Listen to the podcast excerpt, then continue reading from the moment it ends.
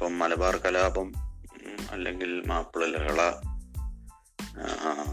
എന്നൊക്കെ എന്നൊക്കെ പറഞ്ഞു കേട്ടിട്ടുള്ള ആയിരത്തി തൊള്ളായിരത്തി ഇരുപത്തി ഒന്നിൽ നടന്ന ഒരു വിഷയമാണ് വലിയ ചർച്ചയായിട്ടുള്ളത്. ഇപ്പം വാര്യംകുന്ന് എന്ന് പറയുന്ന സിനിമ വരുമ്പോൾ സിനിമയിൽ എങ്ങനെയാണ് അത് അവതരിപ്പിക്കപ്പെടുന്നത് എന്നുള്ളത് നമുക്ക് സിനിമ വന്ന് കണ്ടതിന് ശേഷമേ പറയാൻ പറ്റും. ഇപ്പൊ ആയിരത്തി തൊള്ളായിരത്തി ഇരുപത്തി ഒന്ന് എന്ന പേരിൽ ഒരു സിനിമ ഇവിടെ പുറത്തിറങ്ങിയിട്ടുണ്ട്. നേരത്തെ സംവിധാനം ചെയ്ത് ദാമോദരന്റെ സ്ക്രിപ്റ്റിൽ അത് പക്ഷെ അതൊരു ഉപരിപ്ലവമായിട്ടുള്ള ഒരു സംഭവമാണ് കുറെ കാര്യങ്ങളൊക്കെ അതിലും കാണിക്കുന്നുണ്ട്. മെയിൻലി ഇതിന് മൂന്ന് ഡയമെൻഷൻ ആണുള്ളത്. ഒന്ന് ഇത് ഒരു സ്വാതന്ത്ര്യ സമര പ്രസ്ഥാനമാണ്. മറ്റൊന്ന് ഒരു കാർഷിക കലാപമാണ്. മൂന്നാമത്തേത് വർഗീയമായിട്ടുള്ള ഏറ്റുമുട്ടൽ ഏറ്റുമുട്ടലാണ് അല്ലെ കലാപമാണ്. ഈ മൂന്ന് ഡയമെൻഷനിലൂടെയും ഇതിന്റെ ഇതിന്റെ ചരിത്രം പല രീതിയിൽ വ്യാഖ്യാനിക്കപ്പെടുകയോ വളച്ചൊടിക്കപ്പെടുകയോ അല്ലെങ്കിൽ അർദ്ധസത്യങ്ങളും ഒക്കെ ചേർത്ത് പ്രചരിപ്പിക്കുകയോ ഒക്കെ ചെയ്തു പോന്നിട്ടുണ്ട്. പൊതുവിൽ ഇത് നമുക്ക് അങ്ങനെയുണ്ടല്ലോ ചെയ്ത ഒരു വിഷയമാണ്. മറക്കേണ്ട അല്ലെങ്കിൽ അതിനെക്കുറിച്ച് വളരെ പക്വതയോടുകൂടി മാത്രം സമീപിക്കേണ്ട ഒരു വിഷയമാണ്. പക്ഷെ അത് ഒരു ഇൻഫ്ലെയിമബിൾ ആയിട്ടുള്ള ഒരു പ്ലാറ്റ്ഫോമിലേക്കാണ് ഇപ്പോൾ ഈ സിനിമയുടെ പിന്നെ ഒരു അനൗൺസ്മെന്റോട് കൂടിയിട്ട് ആർ എസ് എസ് ഉൾപ്പെടെയുള്ള ആളുകൾ കൊണ്ടുവരാൻ ശ്രമിക്കുന്നത്. ഞാൻ പറഞ്ഞല്ലോ ഈ മൂന്ന് ഡയമെൻഷൻ ഇപ്പോൾ അവിടെ കുടിയാൻ സംഘം എന്ന് പറയുന്ന ഒരു സംഭവം. അതിന്റെ ഒരു ചരിത്രം.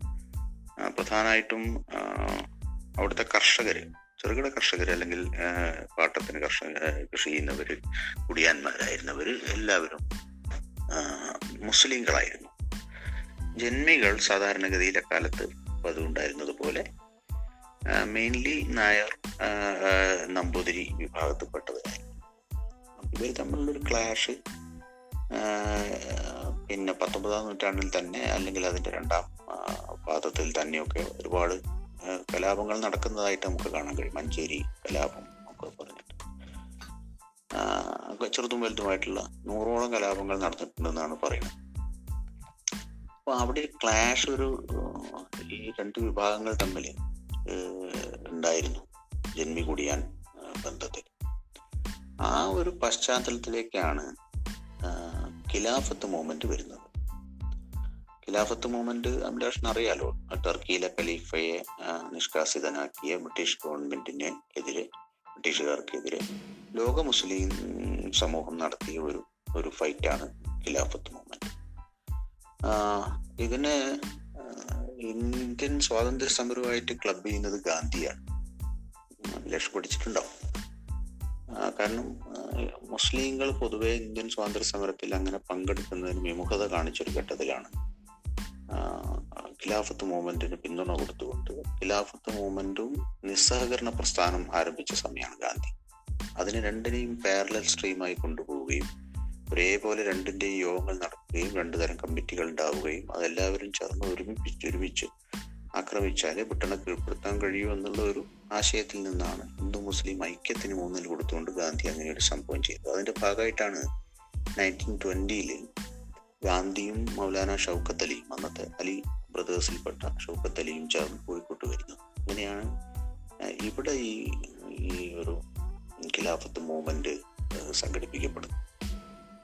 അതേസമയം എം പി നാരായണ മേനോൻ ഗാട്ടിലശ്ശേരി ഇങ്ങനെ തുടങ്ങിയിട്ടുള്ള ആളുകൾ ചേർന്ന് കുടിയാൻ സംഘം നേരത്തെ പ്രവർത്തിച്ചിട്ടുണ്ട്.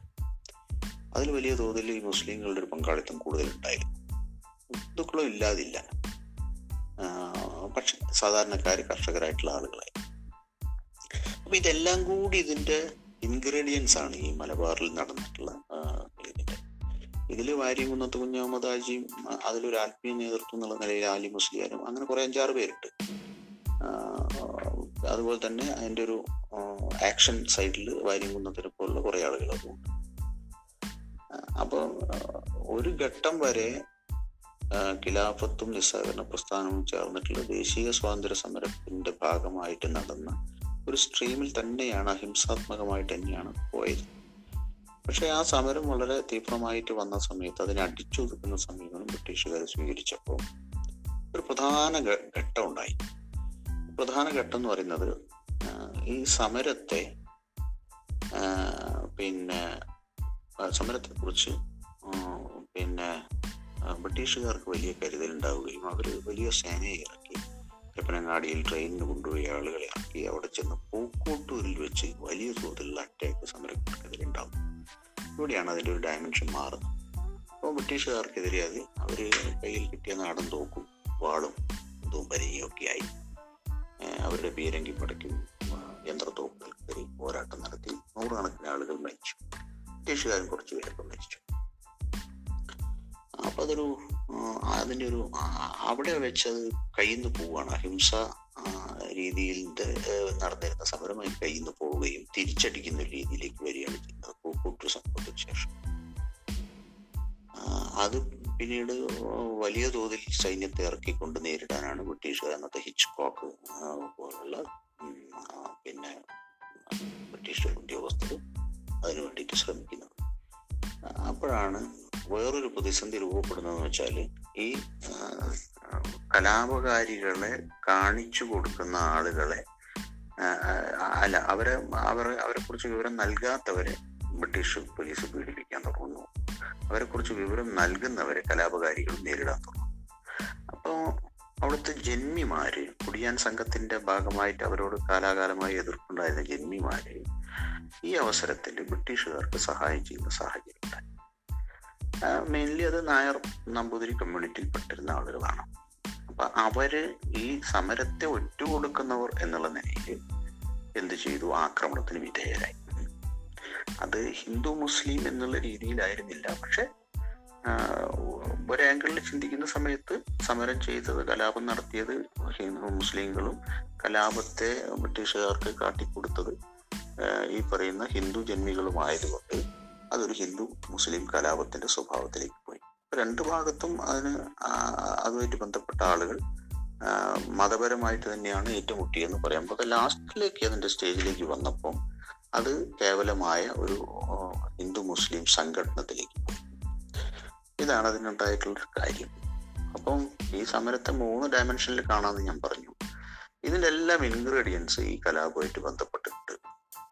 ഒടുവിൽ അതിൽ ബ്രിട്ടൻ കളിച്ചിട്ടുള്ള പ്രധാനപ്പെട്ട റോൾ എന്ന് പറയുന്നത് ഹിന്ദു മുസ്ലിം ഐക്യം തകർക്കുന്നതിന് വേണ്ടി രാജ്യത്തുടനീളം അവർ ശ്രമം നടത്തിയിട്ടുണ്ട്. അതിന്റെ ഭാഗമായിട്ട് ഇവിടെ ശ്രമം നടത്തിയിട്ടുണ്ട്. ആ ഇതിൽ പെട്ടുപോയ ഒരു സമരമാണ് യഥാർത്ഥത്തിൽ മലബാർ കലാപം. അവരുടെ അവരുടെ വിജയമാണ് ബ്രിട്ടീഷുകാരുടെ വിജയമാണ്. ഭിന്നിപ്പിക്കാൻ കഴിഞ്ഞു എന്നതാണ് ഏറ്റവും പ്രധാനപ്പെട്ട കാര്യം. അങ്ങനെയാണ് വലിയ സൈനിക ശക്തി ഉപയോഗിച്ച് അലി മുസലിയാർ ഉൾപ്പെടെ വാര്യംകുന്നൻ വാര്യംകുന്നനെ പിന്നെ വെടിവെച്ച് കൊല്ലുകയാണ് മറ്റേ ആൾ കൊല്ലുകയാണ് അലി മുസ്ലിയാരെ. അങ്ങനെ ആ കലാപത്തെ അടിച്ചൊതുക്കാൻ അവർക്ക് കഴിഞ്ഞു. ഇതാണ് ഇതിന്റെ ഒരു ചരിത്രപരമായ പശ്ചാത്തലം. അതിന്റെ ഭാഗമായി ധാരാളം ഞാൻ പറഞ്ഞല്ലോ ഇതിന്റെ ഒരു വർഗീയതയിലേക്ക് പോയ സമയത്ത് കലാപം നടക്കുന്ന സമയത്ത് പിന്നെ ഒരു വിഭാഗം ആളുകൾ ഇതിനെ മതപരിവർത്തനത്തിന് വേണ്ടി അതുപോലെ തന്നെ ബലാത്സംഗം മറ്റുള്ള തരത്തിലുള്ള വിദ്വേഷമൊക്കെ തീർക്കാനുള്ള ഒരു വഴിയായി കണ്ടു. കീഴാള മേലാളന്റെ പ്രശ്നം കുടിയാൻ ജില്ലയുടെ പ്രശ്നം ഹിന്ദു മുസ്ലിം പ്രശ്നം ഇതെല്ലാം പിന്നെ ഒരുമിച്ച് ചേർന്നുകൊണ്ടാണ് ഈ വലിയ തോതിലുള്ള രക്തചൊരിച്ചിലുണ്ടായത്. ഇതെല്ലാം കൂടി കൂട്ടിച്ചേർത്തുകൊണ്ടേ നമുക്ക് ആ കലാ ആ പിന്നെ മലബാർ കലാപത്തെ വായിച്ചെടുക്കാൻ കഴിയും. അവിടെ കോൺഗ്രസ് ഒരു ഘട്ടം കഴിഞ്ഞപ്പോൾ അഹിംസാത്മക സമരത്തിൽ നിന്ന് കാര്യങ്ങൾ കൈവിട്ടു പോയപ്പം കോൺഗ്രസ് പിന്നെ എന്താണ് ചെയ്യേണ്ടത് എന്നുള്ള നിലയിലേക്ക് പോയി. അന്ന് കേളപ്പനും അതുപോലെ തന്നെ മാധവ നായരും പിന്നെ മുഹമ്മദ് റഹ്മാൻ സാഹിബും മൊയ്ത് മൗലവി സാഹിബും അങ്ങനെ തുടങ്ങിയിട്ടുള്ള എല്ലാവരും ഒക്കെ ഉണ്ടായിരുന്നെങ്കിലും കോൺഗ്രസിന്റെ കയ്യിൽ നിന്ന് ഈ വിഷയം പോയി. അത് ഒരു ഘട്ടം കഴിഞ്ഞതോടുകൂടി ഒരു വർഗീയ കലാപമായിട്ട് പരിണമിക്കുകയാണ്. ഉണ്ടായത് ഇതാണ് അതിന്റെ ഒരു ഞാൻ മനസ്സിലാക്കിയെടുത്തോളം ഒരു ചരിത്രം. അപ്പൊ ഇതിനെ എങ്ങനെ ഈ സിനിമ പ്രതിനിധാനം ചെയ്യുന്നു? വാര്യംകുന്നൻ എന്നൊരു പേര് വെക്കുമ്പോൾ സ്വാഭാവികമായിട്ടും അതിലെ ഹീറോ വാര്യംകുന്നത്ത് കുഞ്ഞഹമ്മദ് ഹാജിയാണ്. അദ്ദേഹത്തിന് ധാരാളം ഹീറോയിസം ഉണ്ട്. കലാപത്തെ സംബന്ധിച്ചിടത്തോളം ഗെറില്ല വാർഫെയറിൽ എക്സ്പേർട്ട് ആയിരുന്നു. ആ ഗിർല യുദ്ധം ഉപയോഗിച്ചുകൊണ്ട് ബ്രിട്ടീഷുകാരെ വിറപ്പിക്കുകയും ഏതാണ്ട് ആറു മാസക്കാലം അദ്ദേഹത്തിന് ഒരു റിപ്പബ്ലിക് സ്ഥാപിക്കുകയും അതിന്റെ ഭരണാധികാരിയായി നിൽക്കുകയും ഒക്കെ ചെയ്തയാളാണ് അതേസമയം അദ്ദേഹത്തിന്റെ പിതാവിനെ ബ്രിട്ടീഷുകാർ കൊണ്ട് ആൻഡമാനിലേക്ക് നാട് കടത്തിയതാണ്. അപ്പൊ ആ ഒരു പകയും വിദ്വേഷവും ഒക്കെ ബ്രിട്ടീഷുകാരോടുള്ള ആളാണ് ഹീറോയിസം ധാരാളം ഉള്ളയാളാണ് കരിയങ്കുന്നൻ അതേസമയം ആ കലാപത്തിന് ഇത്തരത്തിലുള്ള ഡയമെൻഷൻസ് ഒക്കെ ഉണ്ടായി അപ്പോൾ ഏതെങ്കിലും ഒരു ആംഗിളിൽ നിന്ന് പറയുമ്പോൾ നമുക്ക് അത് മാത്രമാണ് ആ കലാപം എന്ന് പറയാൻ കഴിയും. മൂന്ന് പ്രധാന ഡയമെൻഷനിൽ നിന്നുകൊണ്ടും അതിനെ വായിച്ചെടുക്കാൻ കഴിയും. അതിലേത് ഡയമെൻഷനാണ് കപൂറിന്റെ സിനിമ സ്വീകരിക്കാൻ പോകുന്നത് എന്നുള്ളത് കണ്ടിട്ടേ പറയാൻ പറ്റും.